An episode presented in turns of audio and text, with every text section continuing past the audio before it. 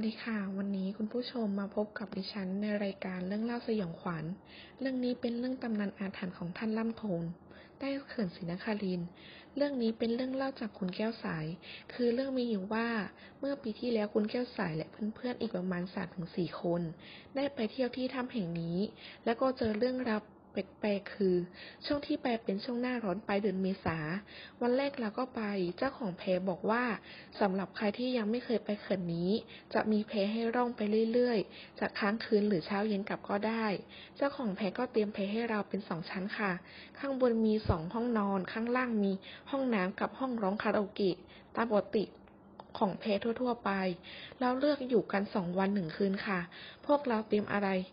เสร็จเรียบร้อยประมาณสี่โมงเย็นวันแรก เจ้าของก็ลากแพเราไปอยู่จุดๆหนึ่งของเขื่อนค่ะ ไปถึงตอนเย็นประมาณสี่โมงกว่าๆเกือบห้าโมงตรงนั้นเกือบมืดแล้วค่ะ แล้วก็มองไปรอบๆมืดมาก ไม่มีแพลำอื่นเลย แต่ไม่ได้เอะใจอะไร พอเริ่มมืดๆเราก็ร้องคาราโอเกะกัน ตอนนั้นห้าทุ่มกว่าๆเรากำลังไปเข้าห้องน้ำกับเพื่อนอีกหนึ่งคนค่ะ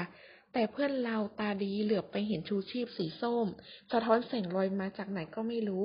แต่กำลังจะลอยผ่านเรือเราไป เพื่อนก็บอกเราค่ะ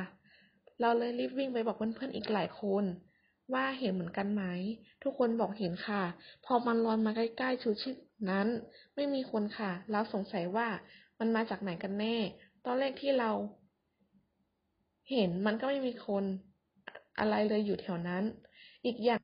คือถ้าเป็นชูชีพปกติลอยในน้ำก็คงไม่ได้ลอยไปไกลอะไรมาก แต่นี่ลอยตรงไปข้างหน้าอย่างเดียวเหมือนมีจุดมุ่งหมายอะไรสักอย่าง เรากับเพื่อนๆเลยเอาไฟฉายส่องตามไปเรื่อยๆ แต่มันหายไปแล้วคือ หายไปไหนส่องดูรอบๆ แล้วก็ไม่มีเราปิดไฟฉายไม่ถึงสองนาทีเลย มันไม่น่าจะหายไปเร็วอะไรขนาดนี้